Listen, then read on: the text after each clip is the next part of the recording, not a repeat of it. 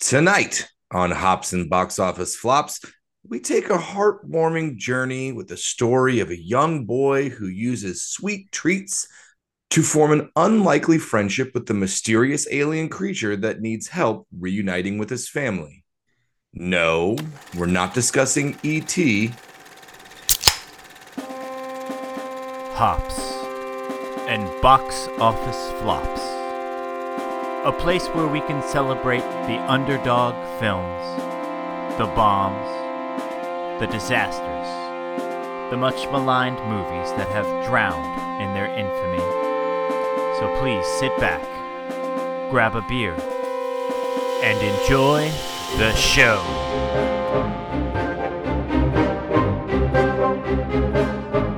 Welcome back. This is our two hundred fourth episode of Hops and Box Office Flops. We are the internet's premier podcast for bad movies and mostly good beer. Tonight, we continue our look at flops that make you say W T F with a movie that many people regard as the worst thing ever made, nineteen eighty-eight's Mac and Me. I am your dancing teddy bear host, Bling Blake, and along with me tonight for this trek through a one hundred minute long commercial are our resident fast food aficionado, Chumpzilla. You know what I feel like? A Big Mac. Man, the kid's psychic. And the cop that shoots at kids in wheelchairs, the Thunderous Wizard. I take no prisoners. You get in my line of fire, you're going down. Wheelchair, no wheelchair. Weird alien with creepy lips, doesn't matter. We're blowing up that Piggly Wiggly. Yeah. Hey, man, say what you will about Mac and Me, but at least they were brave enough not to edit the guns out. There were no walkie-talkies in the director's cut of Mac and Me. No, no, I don't think there is a director's cut of Mac and Me. Uh, well, fair enough. But if it's out there, nobody bothered to remaster this. Yeah, no walkie-talkies. Now, points of order. You can find the show on Facebook, Twitter, and Instagram at Hops and B O Flops. Mac and Me is free to stream on Tubi, bling bling y'all, and Amazon Prime. Both of those do have ads, uh, but really, you shouldn't pay to watch this movie, and you can probably just catch the highlights here. Yeah, let's let's be honest here. Uh, McDonald's does not need your money. They're doing fine. Now, yeah. Fun fact, uh, there was supposed to be a profit-sharing agreement with this movie to benefit the Ronald McDonald House, but considering the fact that it's on this show, we can safely assume there was not much profit to go around. Wait, wait, mm. Are we sure it wasn't the other way around, that the Ronald McDonald House had to secretly fund this movie? Well, well, we're going to get to the budget here in a minute, but before mm. we do that, uh, let's talk beer. Tonight, we are drinking Cosmic Treasures from Jackie O's Brewery in Athens, Ohio. Uh, they call this a hazy double India pale ale. It's got Citra, Nelson, and Galaxy hops, so it has notes of citrus, tropical fruit, some white wine, uh, and berries. It pours a hazy yellow with a couple fingers of head, and it boasts a Captain Cash approved nine percent A B V. Wow. Yeah. We'll see if I can make it all the way to the quiz tonight, boys. Um, it does come in four packs of twelve ounce cans, uh, so you can't even get six of these at once. But for a nine percent uh, double I P A, it's it's pretty tasty. Nice. I think that, uh, I mean, it's pretty easy drinking. So if I could stay awake at the nine percent, uh, I'd give this three movies. So way to go, Jackie O's. Shout out to our friends down there in Athens, Ohio. Yes, the, the brick streets of Athens, Ohio. You know it. So as I mentioned earlier, Mac and Me was released in nineteen eighty-eight. Uh, it was directed by Stuart Raffill, who mostly wrote and directed B movies, uh, but he does have a story by credit on Passenger fifty-seven, so at least that's cool. Yeah, way to go. It stars Christine Governor Tracy Ebersole And that's the last person you've ever seen in anything in this movie. Uh, we have Jonathan Zach Ward, Tina almost Kelly Bundy Casperi. That's right. She was the uh, original Kelly Bundy for the Married with Children pilot, but was recast. Probably I feel like a strong choice. Use that for the quiz. There's no way that Chumpzilla didn't read about that already. Was that part of the I M D B trivia? I feel like it had to be. Oh, uh, because I didn't. I did no research on this. I'd seen so many clips of this movie over the years, and I'd never actually watched it.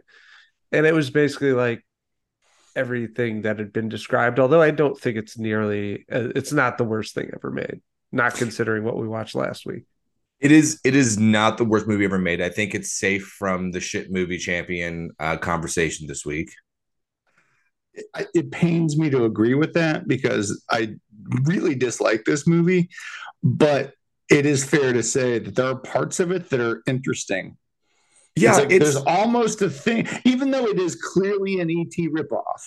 There are clearly. Parts of this movie that almost make you go like, "Oh, that's kind of weird. Oh, oh, interesting." Yeah, it doesn't really deliver on it, but it, it it's there. It, it's, it's a hint. It's a hint. It's a suggestion. It's not. It's not good, but it's not the worst thing. Um, we also have Lauren. I did two episodes of Lonesome Dove Stanley. Wow. And Jade, one episode of Kids Incorporated, uh, Calgo- Calegory. But I will say the nice thing about Jade Calegory being in this, the movie does feature a, a wheelchair-bound boy. That is Jade. And Jade is actually uh, has spina bifida.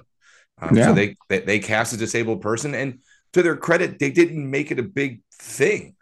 No, it was actually one of the better parts of the movie. That it was very inclusive in that sense and didn't play it for laughs, except for one scene. One scene, which we which was well, unintentional. That was unintentionally funny. It was supposed to be scary. But I give this points over Tiptoes. Way better example of representation in a movie. At, Absol- at the, absolutely. At the moment you send a eight-year-old child careening down a hill at seventy miles an hour and then replace him with a dummy in a wheelchair as he falls into this lake or river, you're just asking for people to mock you. I, followed up by one of the worst green screen slash composite shots I've ever seen in a movie.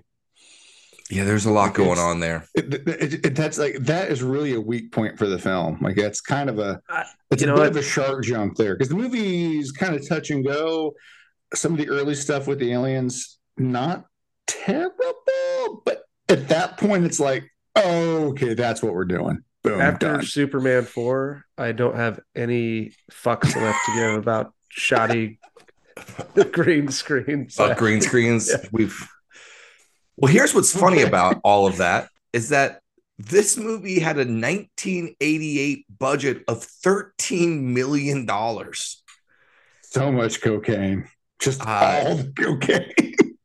It, it definitely bombed hard, bringing in only six point four million dollars at the box office.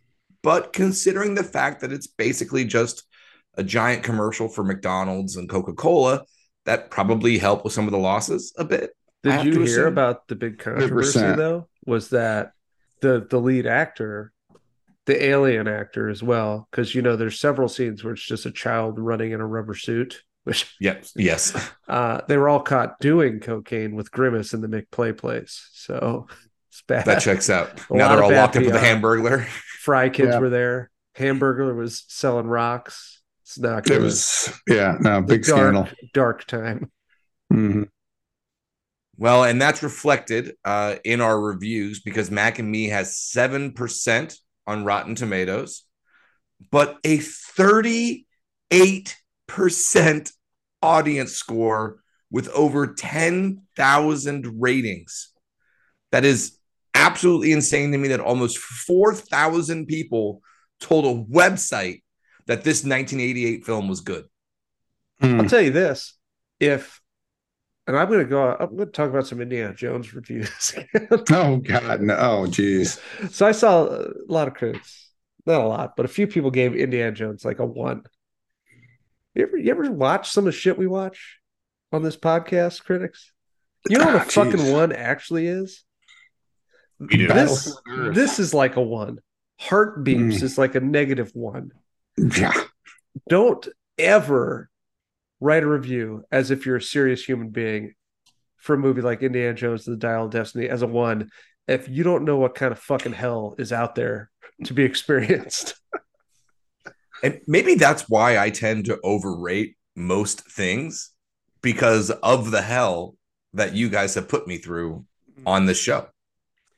You know, I'm just going to say this. I under I don't agree with the viewer scores on this. I mean, this is a bad movie. I mean, it's it's just poorly executed. It's not particularly entertaining, um, but it's not. Yeah, it's not as bad as Home Sweet Home Alone.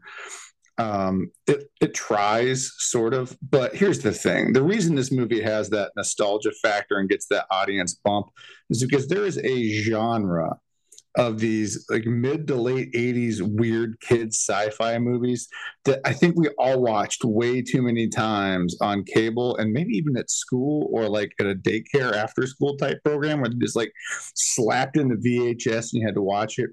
You had this, you had The Flight of the Navigator, you had Explorers, Explorers, yeah, Explorers, um, uh, the Witch Mountain movie, uh, Last Darryl, Starfighter. The Last Starfighter. That one's a little hey, edgy. Daryl's legit, that, dude. D- Daryl was good. I liked Daryl's that movie good. as a kid. Um, but there was just like a whole genre of like the young kid in trouble sci-fi movies in this era that like kind of got shoved down our throats.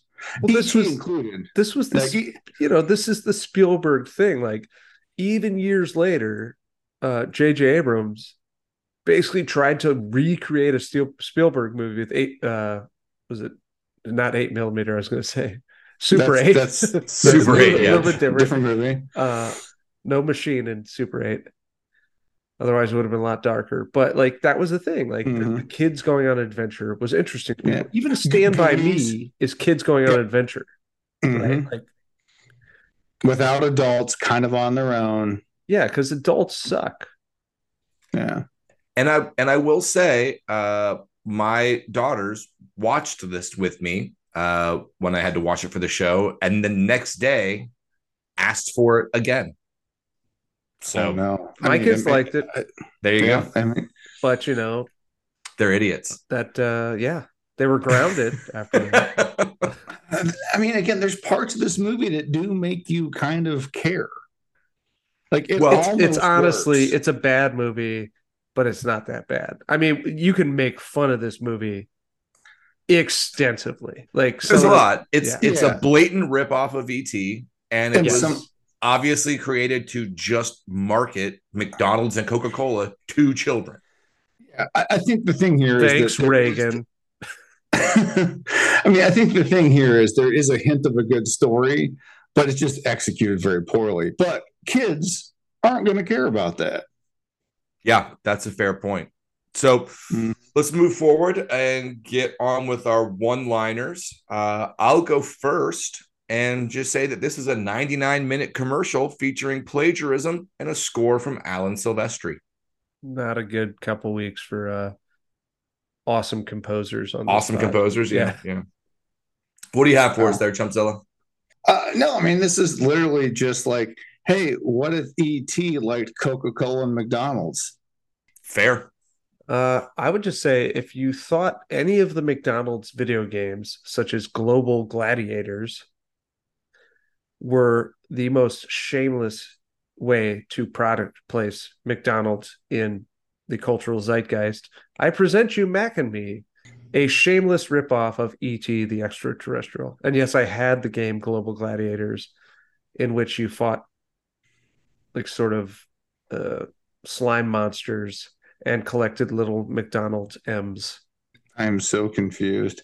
Yeah. Is this like that I had? Is this or, like when they um, cross marketed like the Grimace themed stool softener suppositories? Is that? Yes. I will tell you this: if this movie was a family of Grimaces, I'd give it a fucking ten. And the bad guy was the Hamburglar? Done. Let's go. And Come on. I, I know we don't want to speak ill of the people that aren't here, but how is Mayor McCheese not on this show tonight? Right? I mean, come on. You know what's you know what's crazy is, so this movie is a ripoff of E T. And the other day, my kids are on Netflix, and they wanted to watch this movie called Monster Trucks, in which oh, no. these alien creatures basically inhabit trucks. And that's actually just a ripoff of this movie. It's like the exact same movie. Wow. That's a, is there is there a kid in a wheelchair in that too? No, there's not a oh, it, there's right. not a kid in a wheelchair. It's Havoc from uh, X-Men First Class is is the star. Oh, Barry so, Pepper yeah. shows up though. So hey, like, Barry Pepper, a famous yeah. person in that. And there are other um, famous people, but it's like the same plot. Like the lone alien becomes friends with this kid, and then there's turns out there's a family of aliens, and then everybody's happy at the end. It's the same goddamn movie.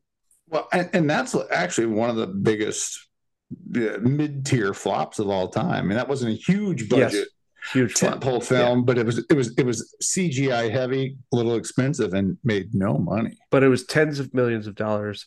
And uh, Danny Glover was in it in a wheelchair. It all comes full circle. Oh, wow. There we go. We got it. There's the We're wheelchair. Back. Boom. It all comes together.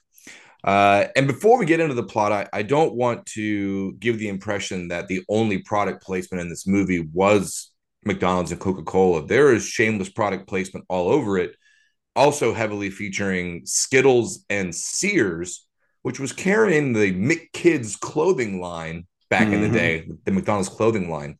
So there you go.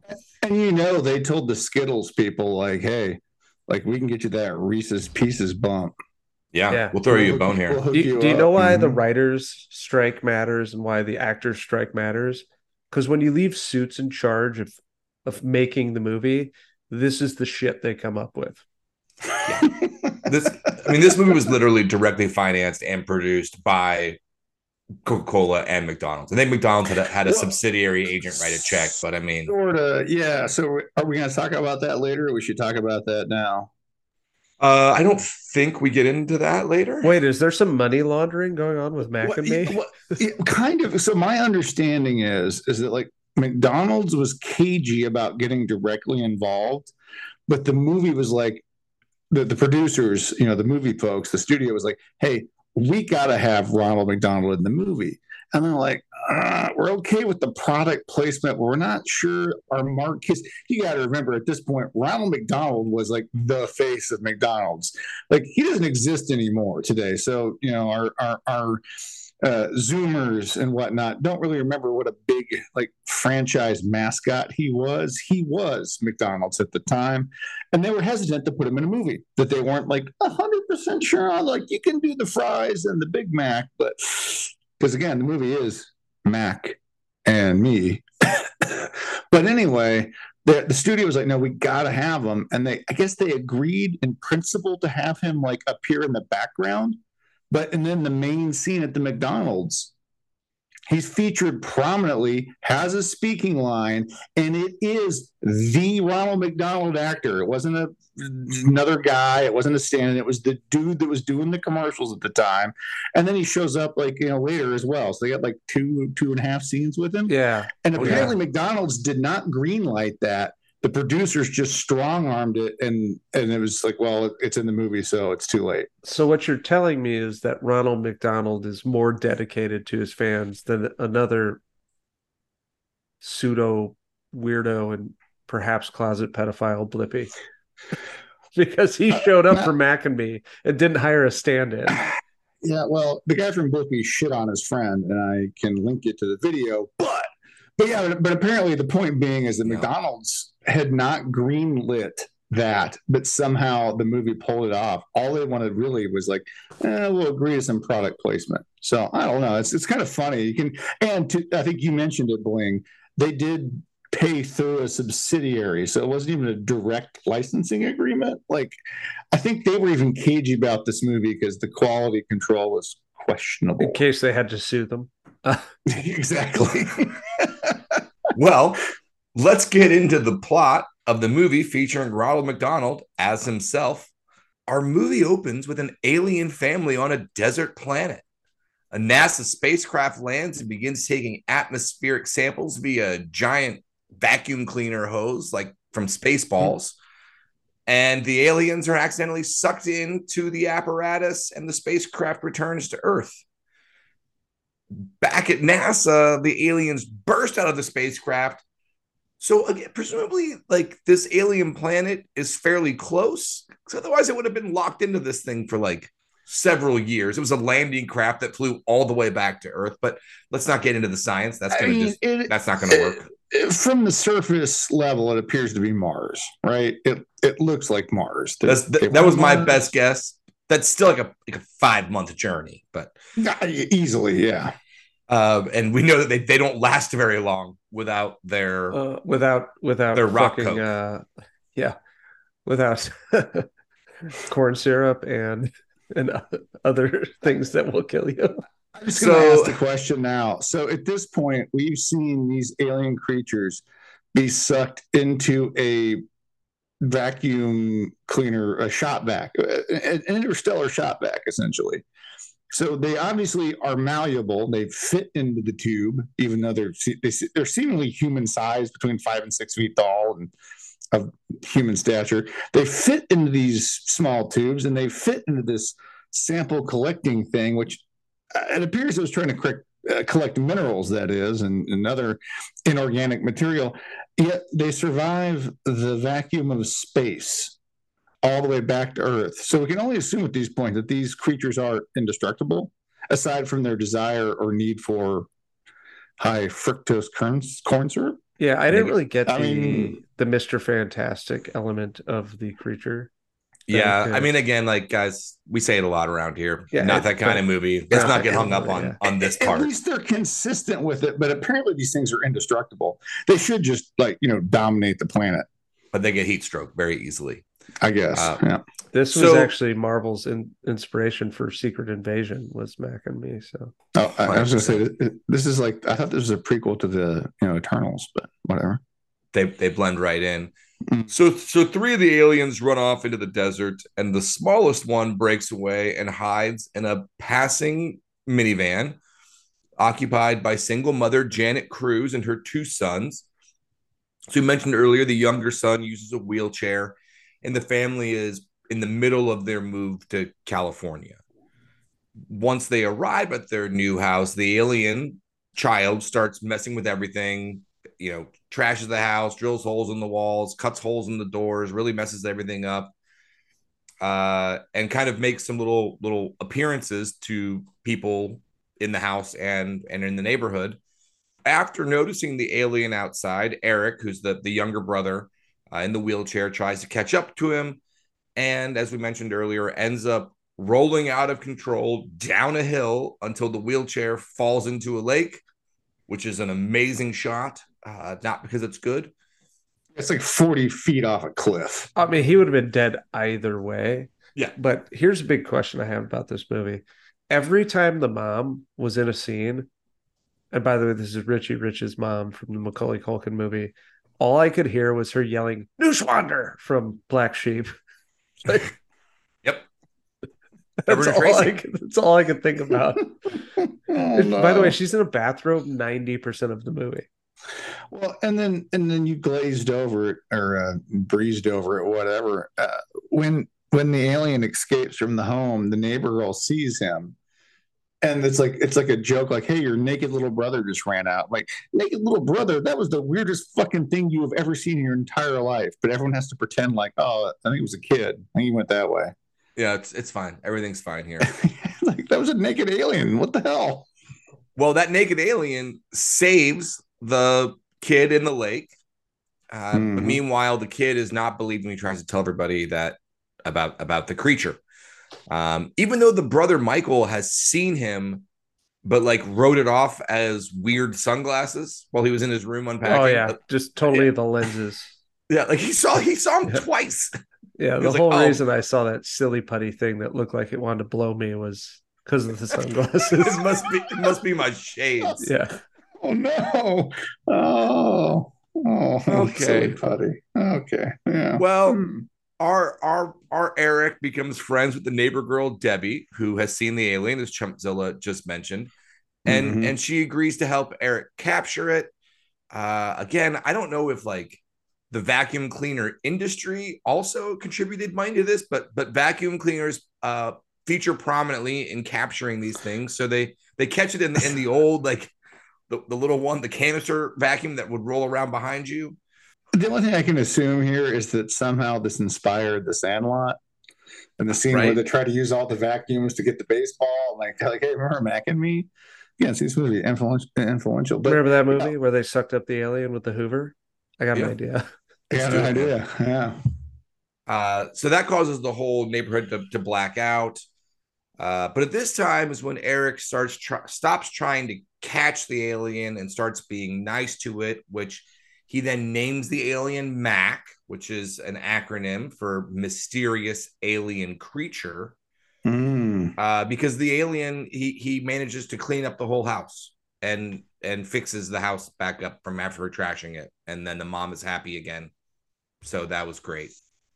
I mean, to be fair, he does appear to have the same power set as Superman from Superman Four. Okay, so hold on, because I don't know if this comes up later in the plot, because I, I, I haven't read ahead, but... So just to be clear, in the context of the film, an entire alien family is on Earth. So that's the difference between this movie and E T.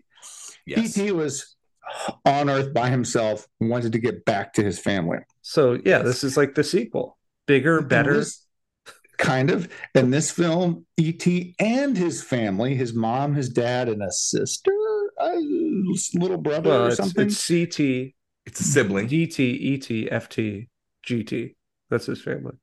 G T A. Uh, so G D. So while we're spending this time with Mac, his family, which we see in like you know cutscenes, is effectively wandering on a beach and or high desert somewhere. No, they're stuck in the middle of the desert. They're like in Death Valley. Yeah, I, it's like it's like somehow they, they land in different places, or they run. They, here's the thing: though, they land together in the original craft, and then yes. they get separated. So his family like somehow traverses Earth's terrain and avoids human interaction, and they're just isolated as you know, Death Valley or something. And you get these weird post-apocalyptic shots of them, like like straight up like. Planet of the Apes shots of him wandering around while he's, you know, hanging out with the, the human family. Is there any bigger deadbeat dad on film than Mac's dad, who just leaves him at this government facility? It's like it's like they, they yeah they seemingly split up on purpose, and then they can't seem to find him again. Like, now I get it. He does get in the minivan. Right. So he is transported and the family moves, but the movie doesn't really take time to like kind of set that up to explain why the families are so far apart. It just seems like they drove to the other side of the town, right, to their new house. Like they moved from like, hey, we were here, now we're like, you uh, know, no, no, five no. miles Dickhead. away. It's no, very were... clear they moved from Chicago. There's more Chicago product placement in this movie than anything else. There's it's, a lot of Chicago. It is okay. absurd. See, I, I, I can I, I completely ignored that fact. I'm like, so so the family literally drives from Chicago to California. Yeah, and it's yeah, so, so, in, what, so what high desert is the family stuck in in Chicago? Are they on the Upper Peninsula? Is that where they're at? No, they're like in like Nevada somewhere.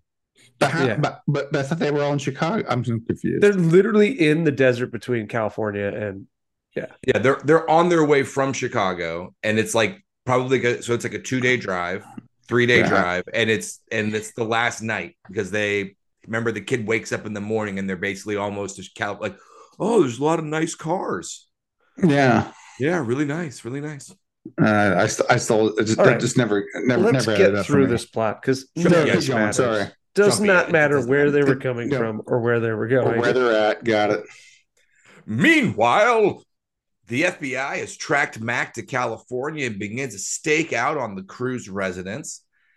Eric disguises Mac in a teddy bear suit and takes him to a birthday party, and most insane birthday party ever at a mm-hmm. local McDonald's, uh, where Debbie's older sister Courtney works. The F B I follows, but Mac starts an insane dance number on the counter, the food service counter, as a distraction, and the McDonald's, and then they escape mm-hmm. with Eric on his wheelchair.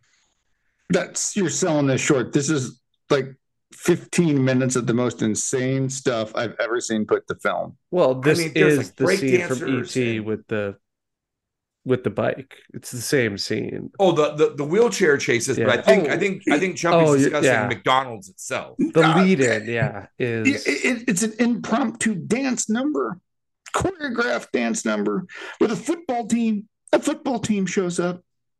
That, that are, happens, yes. That that is a thing that happens. And I assume that they were the, the the hired entertainment for the birthday party. Like, hey, we're gonna have a birthday party at McDonald's. I hired a sure. dance troupe, and they're gonna come here and entertain us with breakdancing skills. Who, who among us hasn't had a birthday party at a McDonald's where a local high school team shows up to celebrate another year of our of our you know existence? Mm-hmm. Yeah, no. Uh, and this is this is also the scene where we do get the cameo from, at the time, the Ronald McDonald as well. It's th- this this is like where the movie takes a break, literally for like a good five minutes. It's a McDonald's commercial followed by like a breakdance number, and then you get the the knockoff of the E T uh, bicycle slash wheelchair chase. That's right. Anyway. Um, so I'm loving it. They escape on Eric's wheelchair. The F B I agents chase them through a nearby neighborhood, a shopping mall, and a Sears. Yep. Before Eric and Mac are rescued by Michael and Courtney in what is an incredibly dangerous stunt as they pulled a racing wheelchair into a sliding door of a nineteen eighties minivan. So now we got the four kids, Eric, Michael, Debbie, and Courtney. They're going to help Mac uh, meet up with his family again. We know they're lost in the desert somewhere. So following Mac's directions from newspaper clippings and flowers stuck in straws, they somehow find the family dying in a cave and save their lives with Coca-Frickin-Cola. And once they've got them all back, once like a couple sips and the whole family is okay again. Again, and what was inspired by this movie? Pieces, pieces, Idiocracy, Idiocracy, where it was decided you could water plants with, with Frondo. Yeah, it's got what plants crave. And, and let's be clear here too. Throughout the movie, we don't get the E T phone home tagline, but it's clear that the family does this weird Y-shaped hand gesture below their their puckered lips, where they whistle to each other somehow. There, there's that, which is like a ripoff of Gremlins. You've got the, uh, oh, by the way, Silvestri, um, I love you, buddy, but like you did the score for Predator. Just reused it. And you just reused it in this movie. They like, had thirteen million dollars. You know, they, you know they paid him for that. Like, what the hell? Like, there are literal scenes in this movie that are just ripping straight like notes from the Predator for no good reason, because this is supposed to be a family movie. Yeah, yeah. And I do give the movie credit, because the one of the weird parts of it that doesn't really fit the tone of the film, but this cave scene is kind of scary. It's very much like when you see the the weird gray E T on the riverbank. I was gonna say it just it just reminded me of the like the photos of like the Jonestown massacre. People just laying around in outfits. Yeah, because yeah, they yeah. drink Pepsi instead of Coke. That's right. That's what happens. Pe- Pepsi yeah. tastes like soap. Yeah, you got the oh, wrong exactly. one, baby. Uh huh. Mm-hmm. But no, seriously, I give the movie some credit, because that was like a creepy scene. Like, I'm not sure it fit in the movie, but like, hey, man, they, they achieved a vibe there. So, well, if you thought anyway. that was dark, the group, after rescuing the aliens, they they're they're heading back to, I guess, the house in Cali, but uh, they got to stop at a gas station. I had to go to uh, the nearby supermarket to buy some more Coca-Cola. Oh, and yeah. the restless alien family climbs out of the minivan, walk into the store, freak everybody out. Mac's dad steals the gun from a security guard. Oh, yeah. And then every police officer in the state of Nevada shows up to have a shootout in the parking lot, which resulted in an explosion that destroys the entire store. And then our protagonist in the wheelchair is murdered by a stray bullet. Now, oh, get, get, folks, folks, this is a kid's movie. We is, just had a misunderstanding, police brutality, shootout, and crossfire that kills a uh, disabled person.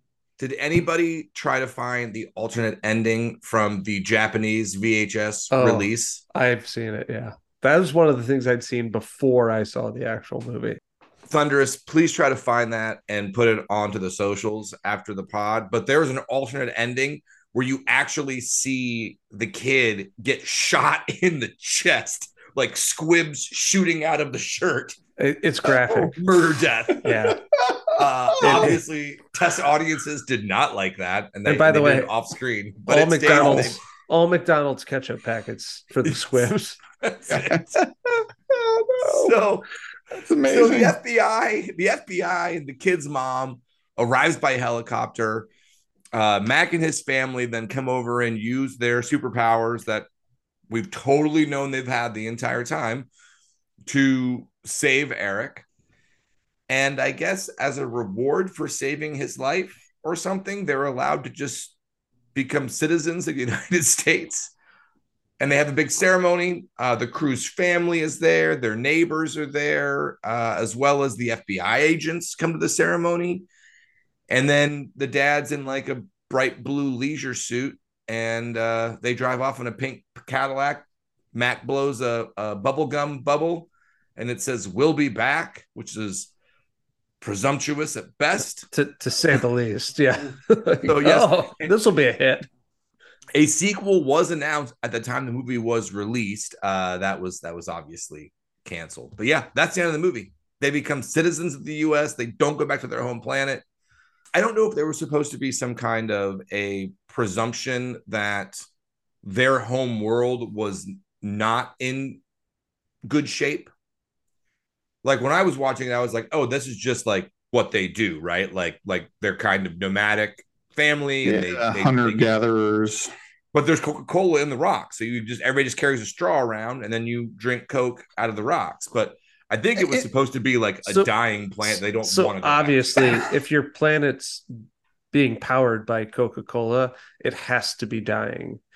That is corrosive in a way. Like, yeah, it's not Mountain Dew. Yeah. Right. So, wow. But I think it's also important to emphasize that the mouth shapes on these aliens, they're permanently frozen in a straw-sucking pucker. Because again, that is that is the only way they can uh, apparently consume, uh, you know, sustenance. Well, sustenance. Yeah. Before yeah. we uh, get to our beer ratings, which I'm sure we're gonna do just here in a moment. So the sequel, I, I read the script, the unproduced script. It's called Big Mac and Me, and in it, Mac is he's older, not wiser. American life has corrupted him, and he gets addicted to Jolt Cola. Oh, no. And uh, is arrested for dancing naked at a Burger King. So mm. that if you thought this one was dark, that one goes even darker. He has a codependency on a stronger cola. It's bad, man. It's some real bad stuff. That sounds that sounds rough. Yep. Coca-Cola's yep. gateway pop. They find him with his alien dick inside the soda fountain. That's how it's at, at a Burger King. It's bad. Wow. Wow. Oh my gosh. The Thunderous Wizard has been overserved tonight, ladies and gentlemen. Well, let's get to it. Chumpzilla, how many beers are required? Uh, this is a five beer movie. Oh, pain. It's it's weird. Like I said, the movie does have its charms. Um, there are parts of it, mostly with the alien family, that are like kind of atmospheric and a little like a little creepy. And I will admit, that's one of the better parts of E T itself is that movie. It did have that, uh, not to talk about another movie, but I will. It does have that Spielberg charm of being like both like like a wholesome family type film. And you really relate with the character and you feel with him. But it's also got some genuinely scary moments, like kid scary. It's not like gory or totally horrific, but it's it is kid scary. And this movie scratches at that. There are moments that do get a little bit of that vibe. And for me, that's what saves it from being a six beer movie. So yeah, Mac and Me, five pain beers, but not the worst thing I've ever seen. Maybe. Very reasonable. I think very fair. Thunderous Wizard, what do you have for us? Yeah, I, I'll give it four pain beers. Uh, this movie is rather shameless in what it is attempting to do in, in ripping off one of the better family movies of the eighties. Uh, but it is rather non-offensive in doing so, and uh, there is a little bit of heart to it, and I appreciate they casted a kid who, you know, actually had, um, you know, uh, uh, impairment and required a wheelchair. So yeah, four pain beers. It's just not very good, but it's not, it's far from the, I mean, I think we've done way worse movies than this on the pod. I, I, I would rank this above Rollerball even. So yeah, it's uh, more coherent. one hundred percent. And you can certainly see what's happening better. Uh, so I'm, I'll just split the difference then. I'm going to call it four and a half. They are hmm. in fact pain beers. But like I said, my kids liked it. it. It's it's not that bad. I chuckled a couple times. Hell, I chuckled in the first five minutes when the alien dad's first instinct to seeing the spacecraft land on the on his planet was to chuck a rock at it. I was already having a good time, so it's not it's not the worst thing in the world. I mean, hey, for a lot of the movies that we really dog on, at least this one seems to know what it wants to be. And it yeah. doesn't try to go beyond that. It's it's a kids movie with a little bit of an emotional, you know, push to it. That's all it is. That's all. That's all it aspires to be. Yeah, I totally agree. So with that, we're going to go into our first break and hear from our good friend, the J-Man, over at the Double Turn Podcast. So take a listen to J-Man, and we'll be back with some fresh beers momentarily.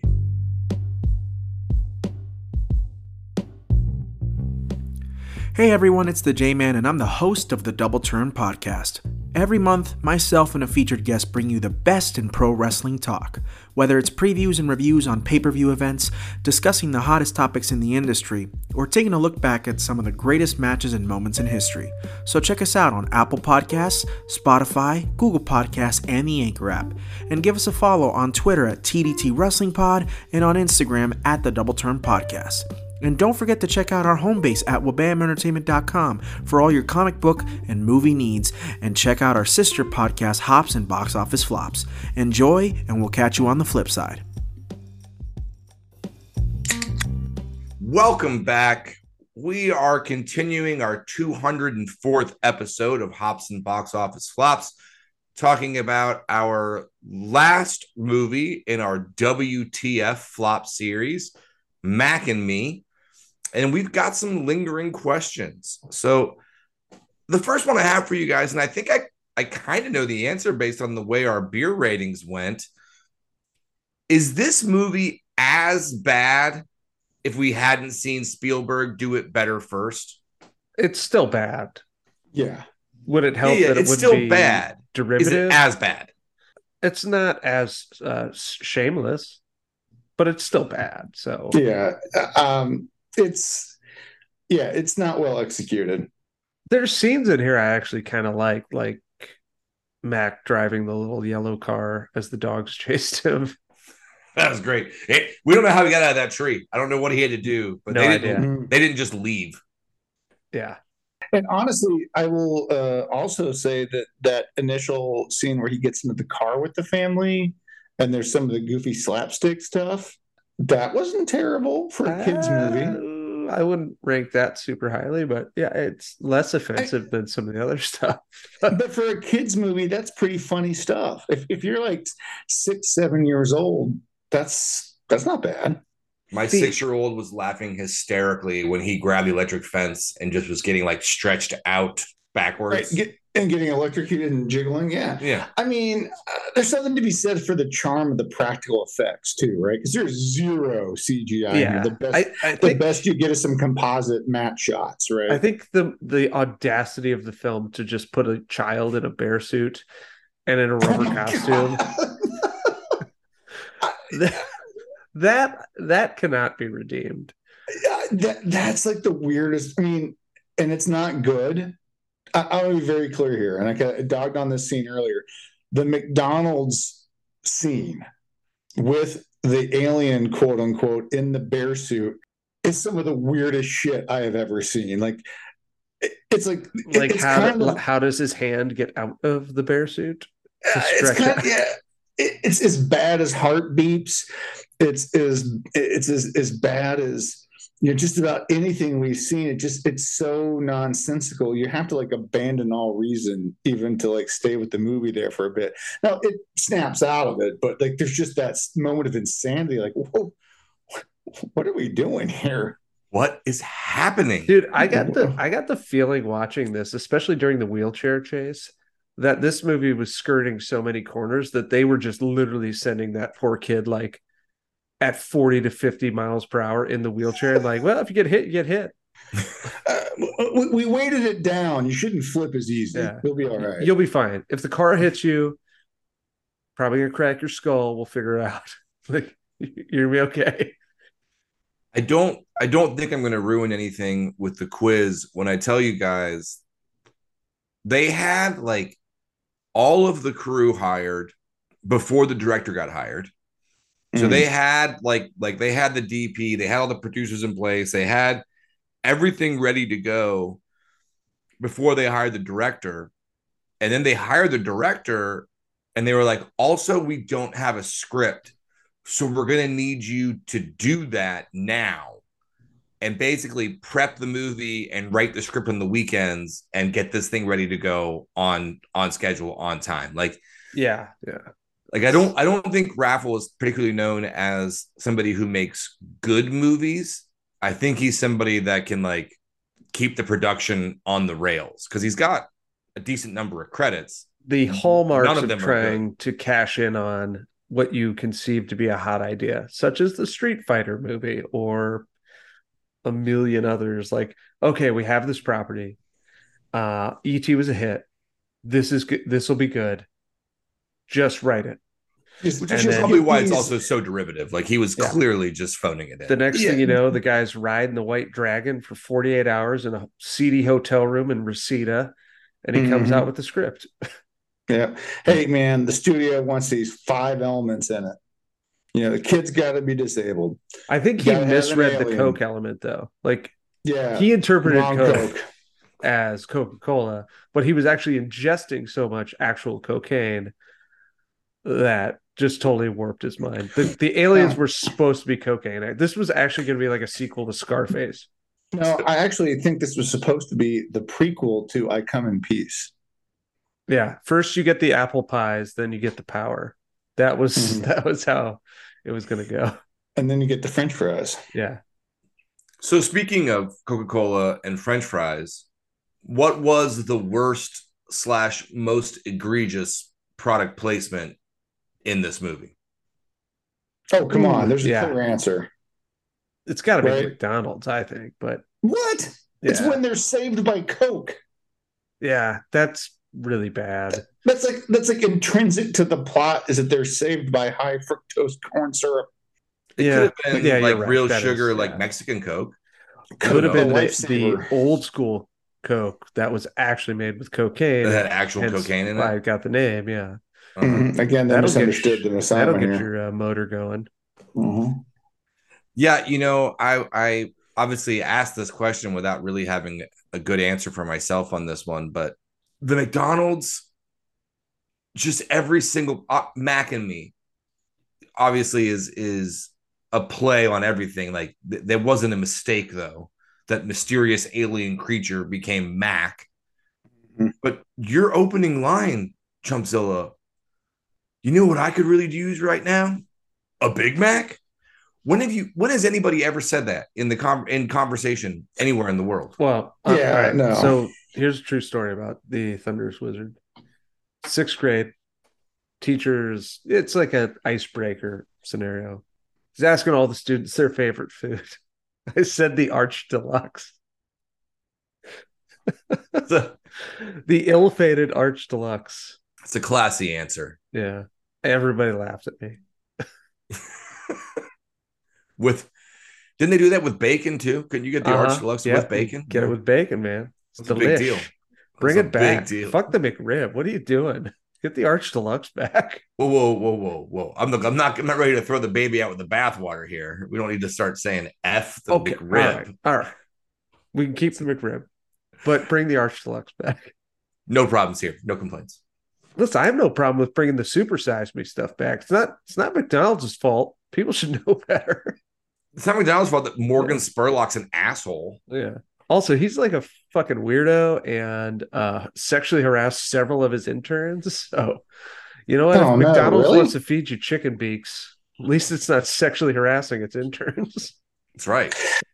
Oh, we can't so, prove they're not. This might be an urban legend, but the grossest thing I've ever heard about McDonald's food is that the uh, fillet of fish is actually a combination of, like, you know, fish parts and floor sweepings from a, you know, some kind of fish processing plant. It's clearly not like floor sweepings.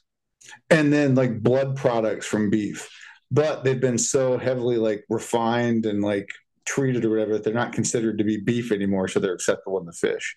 Uh, I think it's an urban legend, but I, th- I, I think, think that's, that's probably an urban legend. I'm sure it's not the most majestic of fish parts, but give me that fillet of fish. Give me that fish.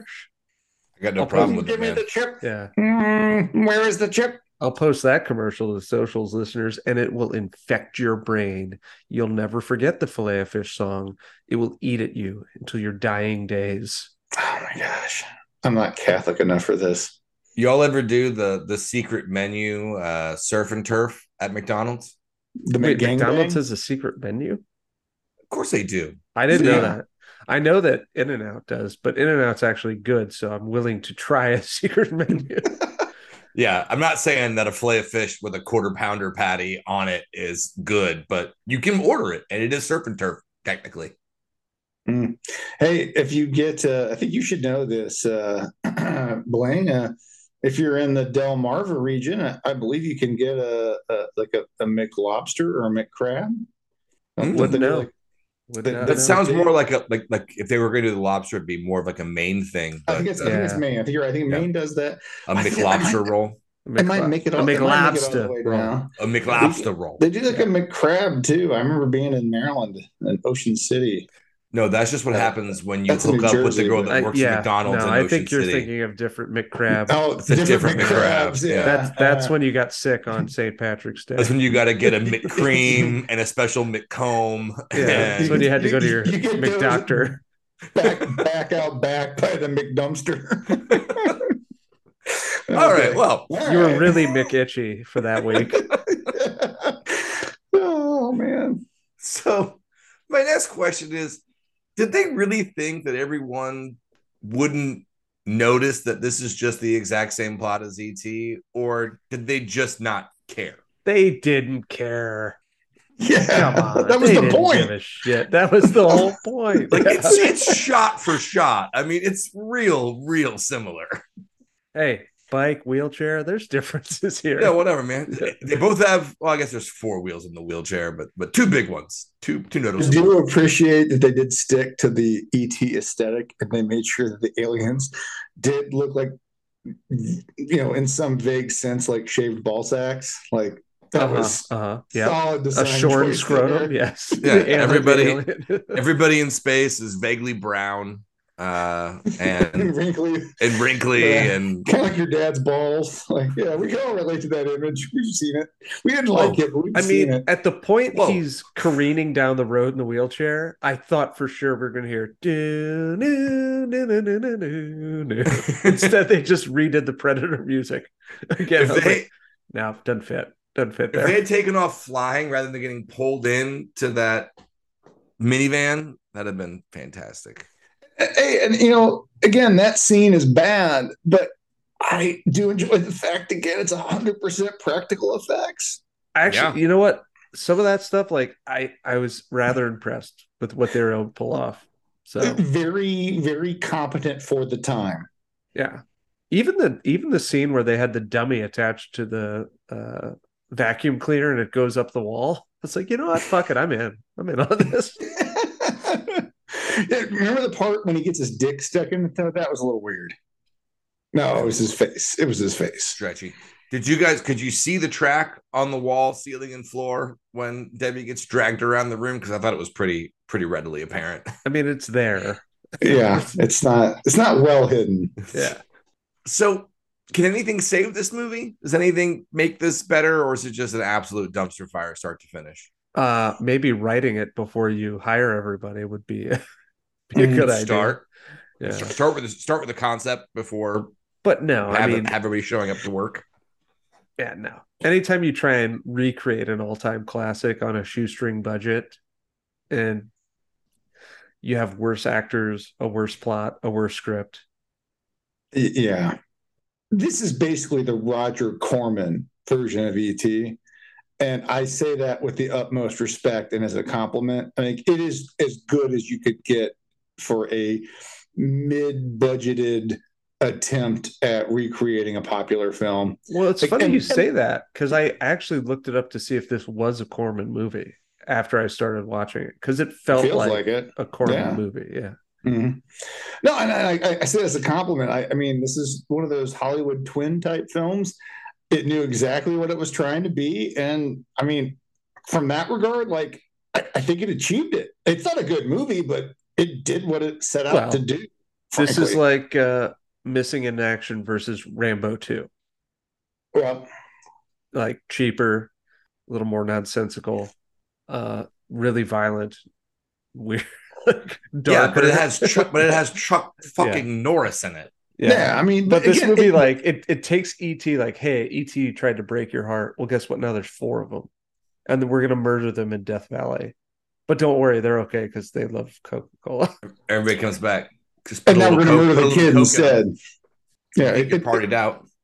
Yeah, no, it doubles up though. So you know, you kill the aliens, and then they kill the kid. Which again, you kind of get that in E T too, though, because Elliot does get sick in E T. But honestly, mm. if the if the movie ends with them going back to their planet and there's like a tearful goodbye, that like the movie doesn't feel as utterly ridiculous and stupid as them all dressed up in their Sunday best, receiving citizenship, and then yeah. driving off in a pink Cadillac. Because yeah. even, even in the eighties, we know that within like two weeks of the end of this movie, they're going to get like hate crime to death. Well, oh, that's right. Yeah, don't want to watch. Yeah, the most realistic part of the movie is the cop shooting the kid. oh fuck! Oh no! Come on! I now. mean, I don't want to be a Debbie Downer, but it's like if there were oh. aliens there, they'd be unloading. Yeah, yeah. No, I mean it's it's oh. uh, damn, dude, wow. I mean, he was unarmed, but... No, but he had something in his lap. Something in his lap! I, uh, I have no sympathy for their bullshit. I'm sorry. So is there anything redeeming about Mac and Me? Yeah, they casted a kid who actually was in a wheelchair. I thought that was really cool of them to do. Yeah, and I did like that. Kudos right to the there. kid. I thought he did a great job. He wasn't a good actor, but the role was physically demanding, and he he gave it his best. He's better than the kid in Troll two. For sure. So, yeah. And and some of the stuff with the alien was kind of entertaining to me. The, I, I, such yeah. as the dog chase. So, yeah, so. There are moments. They found some ways to to make this uh, charming enough for us to not be absolutely shitting on it after two nine percent yeah. beers. I was actually so. very surprised because people said this was like one of the worst movies ever made. And I'm like, you know what? It's bad. It's very bad. But it, it's not offensive. Like, it's actually trying to be charming. It is. And it and it does achieve that in brief spurts. And I will say the thing that stuck out to me is that, again, I said it before, they did manage to capture some of that like Spielberg kid scary vibe where the things were kid scary. And I, that's that's effective. That makes a movie good for children. It gets them engaged. It, it, it pulls you in. I mean, it wasn't consistent. But yeah, I mean, again, much like the stuff with the alien, it had its moments where it almost worked. But if I were a kid, you know, I would like this movie because right. as a kid, like you root for kids.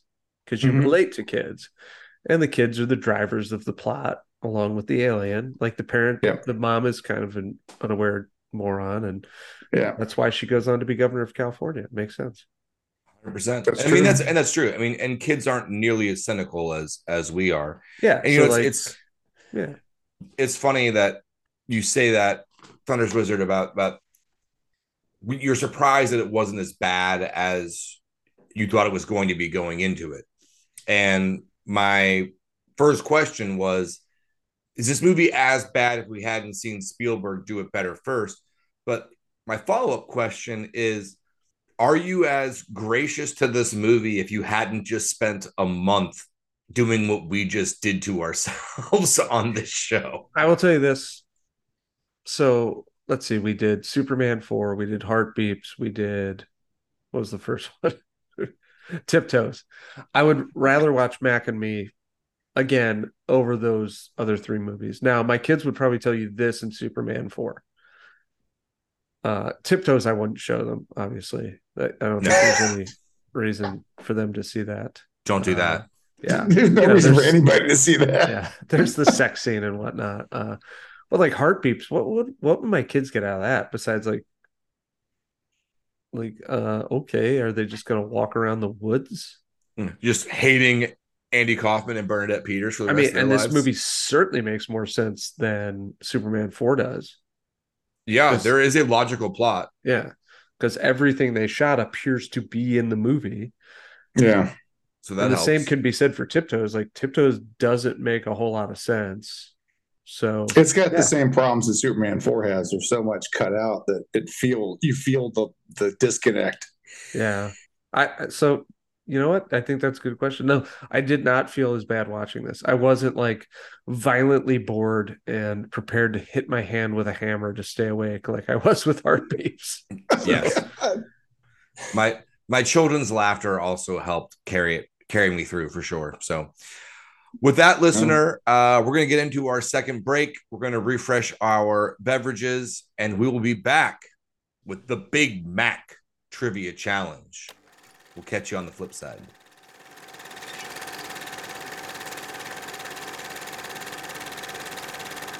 Welcome back, listeners. We are here for our final segments of the Mac and Me breakdown.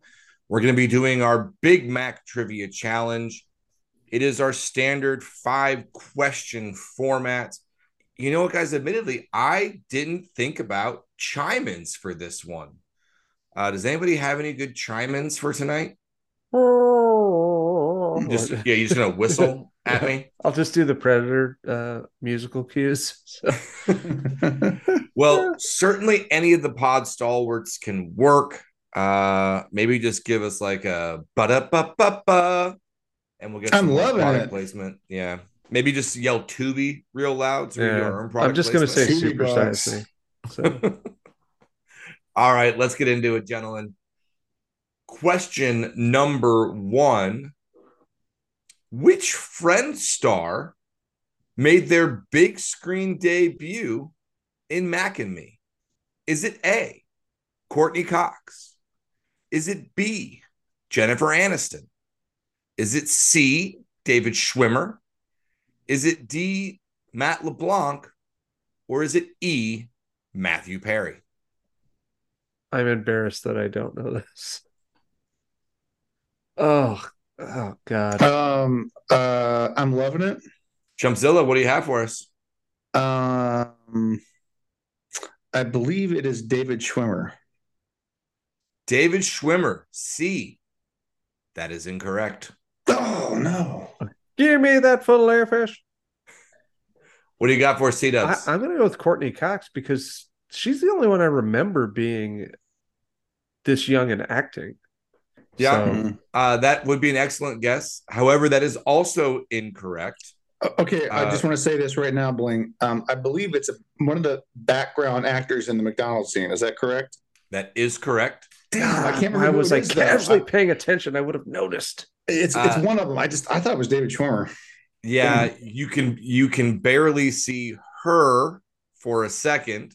Uh, mm. But it is, in fact, Jennifer Aniston's first wow. acting gig. Uh, she is. It's in the parking lot bit when they're outside dancing, actually. Mm. Oh, you know, uh, she did a movie with a short Irish guy. Very similar to this. Mm-hmm, mm-hmm. I think I've seen that one. Yeah, uh, yeah. So, yeah. Jennifer Aniston. There you go. Mm. Question number two. Director Stuart Raffill was recommended to the producers by James Brolin. Uh, those two had previously worked together on a prior film. What was that film? Was it A, Night of the Juggler? Was it B, skyjacked? Was it C, high risk? Or D, steel cowboy? Give me that full laughish. What you got there, Thunderous Wizard? Just going with it. Night of the Juggler. I wish that was right. That is an actual movie that starred Josh Brolin. I know. Or, I'm sorry, James Brolin. Yeah. But but no, that isn't correct. Chumpzilla. For the um, steel. Geez, I think it was it B, skyjacked? It was not. I threw that one in there as a red herring because of the writing credit on Passenger fifty-seven.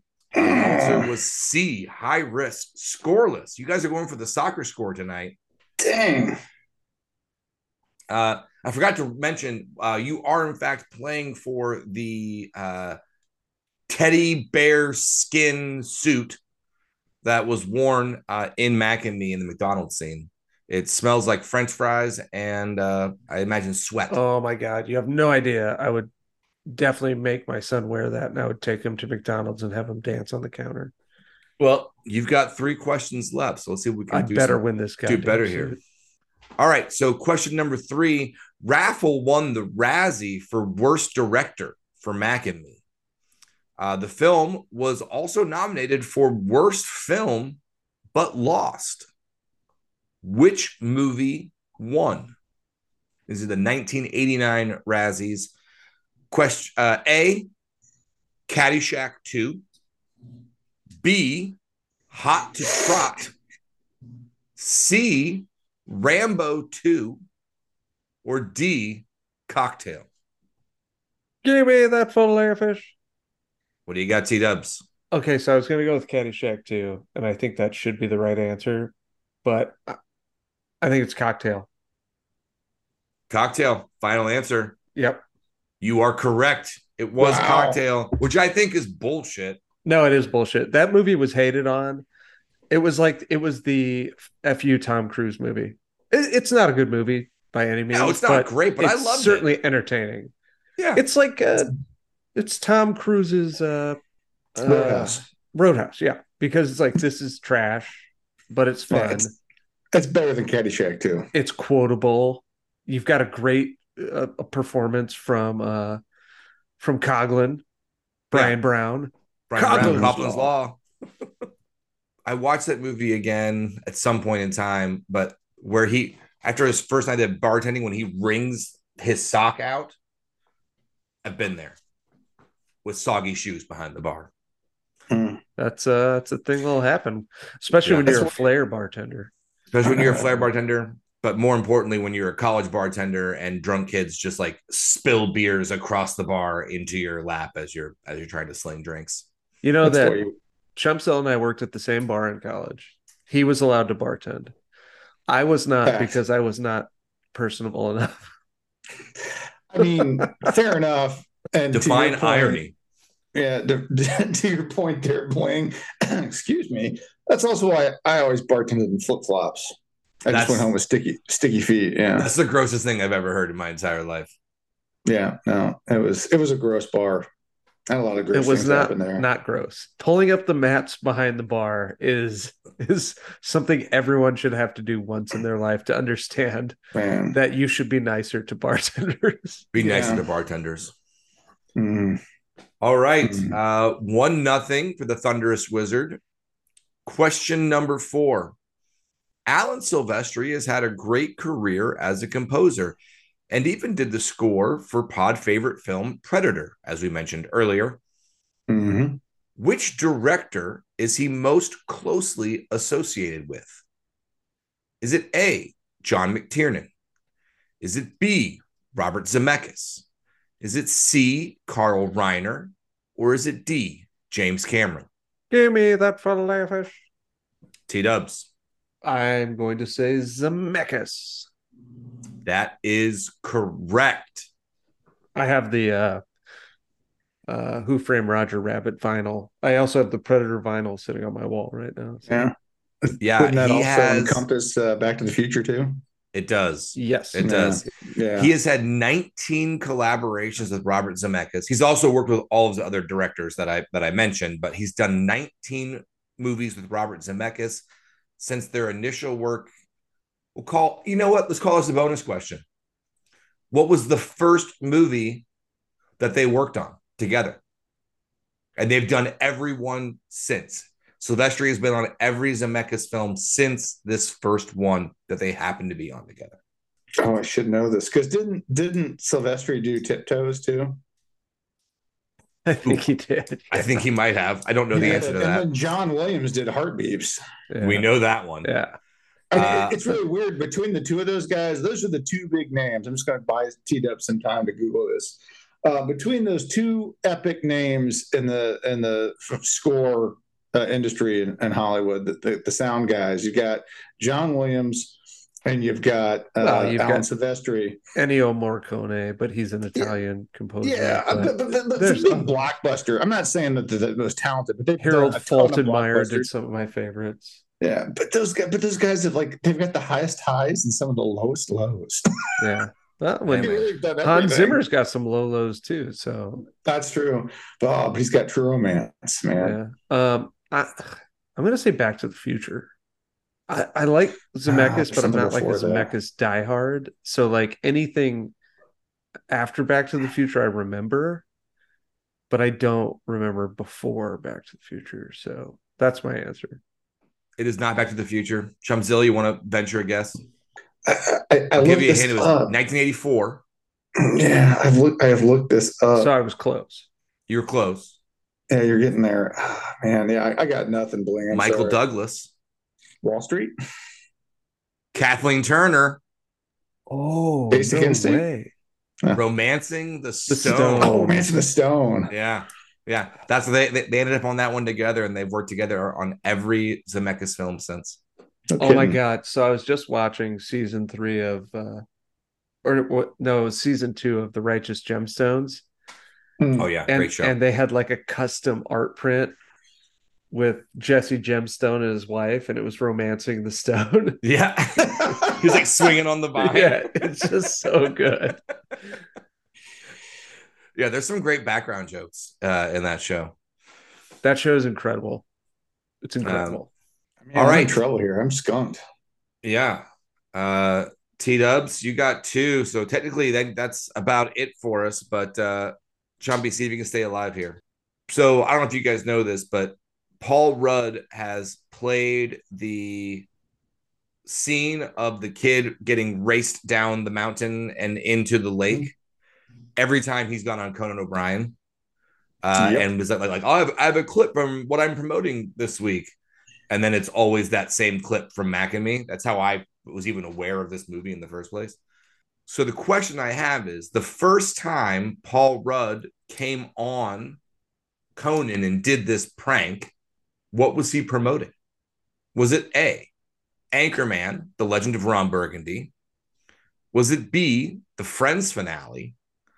Was it C, the forty-year-old virgin, or was it D, our idiot brother? Oh, uh, give me that filet-o-fish. What you it got? Was actually E, the Mortal Kombat home release commercial. Should have been that. Uh, no, I'm going to go with Anchorman, The Legend of Ron Burgundy. That is incorrect. Chumpzilla, can you steal for a point? I'm loving it. Uh, I'm going to go for C, the forty-year-old virgin. Another great guess. Oh, no. But alas, it is incorrect. It was, in fact, B, the Friends finale. Wow. No kidding. Yeah. Wow. Yeah, he uh, kind of came on and was like, like, I know I'm not supposed to do this, but I actually brought a clip from the Friends finale uh, for you guys to see. That's like and the original was, like, really excited. Rickroll. Yeah. And then, he, and then he did it. Then he did so, it. Wow. Funny thing is, Chumpzilla and I were at Stadium, a local Oxford bar, mm-hmm. when the Friends finale aired, and it was after rugby practice. And it broke my heart because I've been to that bar. I had literally watched like every episode of Friends. And I loved that show. And it was years before I saw the finale, which of course repaired my broken heart because Ross and Rachel got back together. I'm tearing up now, guys, as I talk about this. Spoiler alert. Yeah. Jeez. Hey, all these Gen Z assholes who think they discovered Friends. Guess what? I was there from the beginning. And I was always a Ross and Rachel guy. Oh my God. Always. Well, T-Dubs, that means you are taking home that film-worn bear suit. Uh, congratulations, nice. I think. Be fun to see if you... You should. You know what? You should bring that to Comic-Con next week. That should mm-hmm. be your cosplay. one hundred percent. Oh, yeah. Let's Back in me. I mean, I'll look a little bit like Kramer in Jerry's jeans, but let's go it'll be, for it. It'll be all right. It'll be all right. So that brings us to recommendations. What do you guys have on tap for us this week? Chumpzilla, let's start with you since you're a selfish bastard. I appreciate that. Um, so I'm going to go with a film that is directed by a guy who I have previously recommended uh, one of his movies as a recommendation. Uh, the film is The Road to Wellville. It came out in like ninety-four, I want to say. So you're like, this movie wasn't weird enough.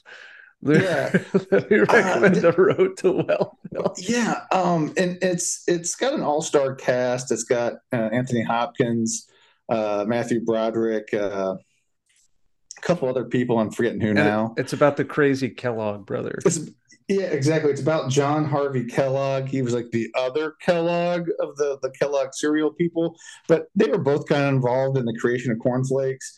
But anyway, it, it's sort of like a, a wacky send-up of a, a book written about this uh, Doctor Kellogg character who started like a sanitarium in Battle Creek, Michigan, where he encouraged people to come and partake in his wellness programs, uh, of which a major component was yogurt enemas, like a lot of butt stuff. Yeah, and he yogurt. Was, he was way ahead of his time, because if the internet age existed, uh, I have no doubt his weird health practices yeah. would have swept the world. No, he was. Oh, oh, yeah, and uh, uh, John Cusack's in it too, and so is uh, Dana Carvey. Uh, shows up as well as the the degenerate adopted son. Yeah, yeah, it's, it's a it's weird all, movie. It's a really weird movie. It's it's kind of wacky, but it's directed by oh, uh, what's the guy's name? Alan Parker. Uh, he also directed The Wall, the Pink Floyd movie, as well as The Commitments, which is a movie I've recommended in the past, I think on the uh, Kill the Irishman pod, about an Irish uh, soul band. But you know what? The movie bombed at the time. It's sort of gotten better reviews after the fact. But like, honestly, it's kind of fun to watch. And it's, yeah, it's just in general wacky and entertaining, and the cast is great. I you get good performances out of the key players. So it's on Tubi and Pluto T V. Check it out. The Road to Wellville. It's it's worth your time. There's also an episode of The Food That Made America about the Kellogg's that goes into a lot of this and how what was yeah. the other, what's the other big cereal company? Post. Uh, uh, General yeah, Mills. The guy from oh, Post Gen- stole oh, Post. the idea for cornflakes from his days working at this sanitarium. Yeah.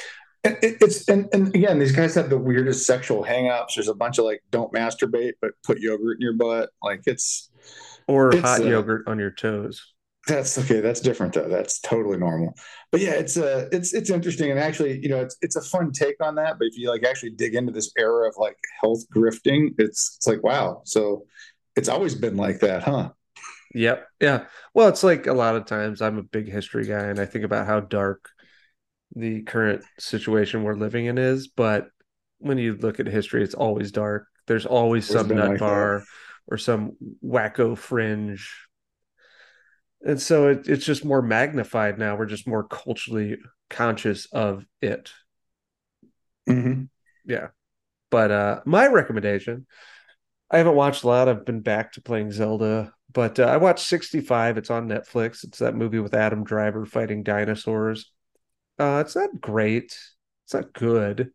But it, it sure was nice to look at. And I think it was an original idea. And at least they tried something. And it's only an hour and a half long. So give it a shot. Why not? I got to ask the question because I've seen the previews. How well do the effects hold up in that? I think the effects are fine for a movie that wasn't that expensive. Okay. So, yeah. I mean, I mean it's certainly it, are hard to pull off, right? Considering like uh, some of the Jurassic World sequels, which look fine, but how much they cost in comparison, like it's a very small movie. It's like The Predator with dinosaurs. And the, the main thing it lacks is really creating tension. But I love Adam Driver. I think he's a good actor. So, yeah. Watch it. See what you think. I won't say I love it. Yeah. I'm a and big Adam Driver fan. Righteous Gemstones season three. It's still kicking all sorts of ass. You know why I love the Righteous Gemstones? Because it ex it excellently executes pointing out the utter hypocrisy of televangelists and what kind of grifter pieces of shit they are. And it is wildly and wickedly funny. So great. Watch. Show. Yeah. So my recommendation tonight uh, is a movie about McDonald's starring pod favorite Michael Keaton. Uh, go check out The Founder. Uh, it is a fantastic film. I like it very much. Michael Keaton is amazing. Um, Ray Kroc is known as the founder of McDonald's, but he is not a McDonald. He, much like oh, this sir. movie, basically just took the idea the McDonald brothers had for their restaurant and then swindled them into some stuff. He was a very shrewd businessman. Mm-hmm. Uh, you can love him. You can hate him. Uh, you can think really terrible things about him, but man, was he a smart guy. Uh, but the movie is phenomenal. Michael Keaton does a great job at it. You can find it on Pluto T V and Tubi for free right now. So check out The Founder. You'll really like it. The uh, it, you know what, Blaine, that is a really good recommendation because, you know, in a lot of these biopics, people get the kid glove treatment and stuff gets whitewashed a little bit. But this movie, they make him charming, but they don't let him get away with being a dick without being a dick on screen. Like he, yeah. he's kind of hateable. Like you root for him a little bit, and then he takes his heel turn, and you're like, "Oh, that's icky." And the movie doesn't like turn away from it. I, I, I do like The Founder. That's a, that's a good recommendation. That's solid. Yeah, they, uh, yeah, they, they, they really don't. They don't shy away from the reality of the situation. Um, but at the same time, you know, they don't necessarily indict him for being a very shrewd businessman. So it's no, you know, it's he was a big picture guy and he executed it. I mean, if it were, if, if it were not for him, McDonald's would not be the corporation that it is today, no doubt. And again, yeah. maybe, maybe that's a bad thing, but it's really interesting. What I loved about it was finding out the fact like McDonald's as a corporation is not really in the food business. They're in the real estate business. And and that was a really interesting thing for me to kind of find out through this movie. And then I, I learned more about it. So, yeah, check it out. Well, the, uh, and Michael Keaton is always fantastic. Yeah, he's fantastic. Yeah, but I mean, the lesson to be learned here is, yeah, they basically, he didn't invent McDonald's. He did not invent cheeseburgers and French fries. But he invented what is, you know, today the modern franchising model. Exactly. That was that was what he he accomplished and made a shit ton of money doing it. He sure did. Um, the other one that I'll, I'll put out there, uh, it's just surprising for me because I'm not usually a horror genre guy, but I watched uh, our good friend Russell Crowe in The Pope's Exorcist uh, today on the airplane. It's not amazing. I like those exorcism style horror, despite not liking horror movies very much. Um, I kind of like those. Like I, li- I love all the Exorcist movies. Uh, and if you want to watch it, I wouldn't tell you it was a bad idea. Uh, if you like that stuff, check out The Pope's Exorcist. I think you have to. I need to pay for it right now. You know, I was on a Delta flight, so they have some of the the new release stuff out there. Uh, but yeah, Pope's Exorcist. Meh. Great recommendation, right, Blake? We'll take it. Yep. All right, folks. So that's going to wrap up our recommendations. Remember, you can find the show on Facebook, Twitter, and Instagram at Hops and B O Flops. You can find myself on Twitter at Bling Blake. You can find the Thunderous Wizard uh, at Writer T L K on Twitter. Captain Cash, uh, when he's here, is at C A P T C A S H on most of your social medias. And Chumpzilla can be found at Chumpzilla eight on Twitter. And don't forget our good friend, Mayor McCheese. It is McDonald's Week at Hops and Box Office Flops, after all. So you can find him at H B O F McCheese on Twitter. If you enjoy the show, leave us a review on Apple Podcasts. Be sure to like, share, and subscribe. And do connect with us on social media to share ideas for future episodes. We'd love to hear what y'all want to hear about. In the end, listeners, remember, remember one thing. Just keep him dancing, and they'll think he's a teddy. We'll see you next time for our first entry in our Hops and Summer Camp Flops series. Stay tuned. We'll see you then.